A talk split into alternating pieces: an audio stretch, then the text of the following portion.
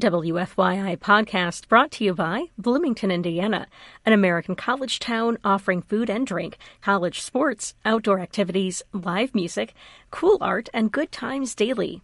Everyone is welcome in Bloomington. More information at visitbloomington.com. Tonight, use a telescope to find a star cluster that looks hauntingly familiar. I'm Matt Pelser, and this is your Weekend Sky Report. Hiding in the constellation Cassiopeia is a star cluster that goes by many names. Its most official name is NGC 457 for its place in the Danish astronomer John Louis Emil Dreyer's New General Catalogue, a list of over 7,000 deep sky objects compiled in the late 19th century but most people know it as the Owl Cluster.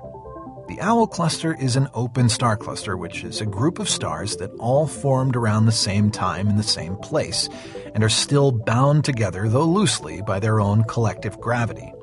The stars in the Owl Cluster are fairly young, all around 21 million years old. The ice caps on Antarctica have been around longer than these stars.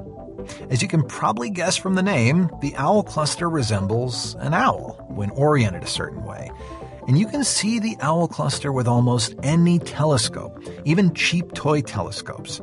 Here's how to find it. First, find Cassiopeia, five bright stars that make a kind of funny sideways W in the north northeastern evening sky.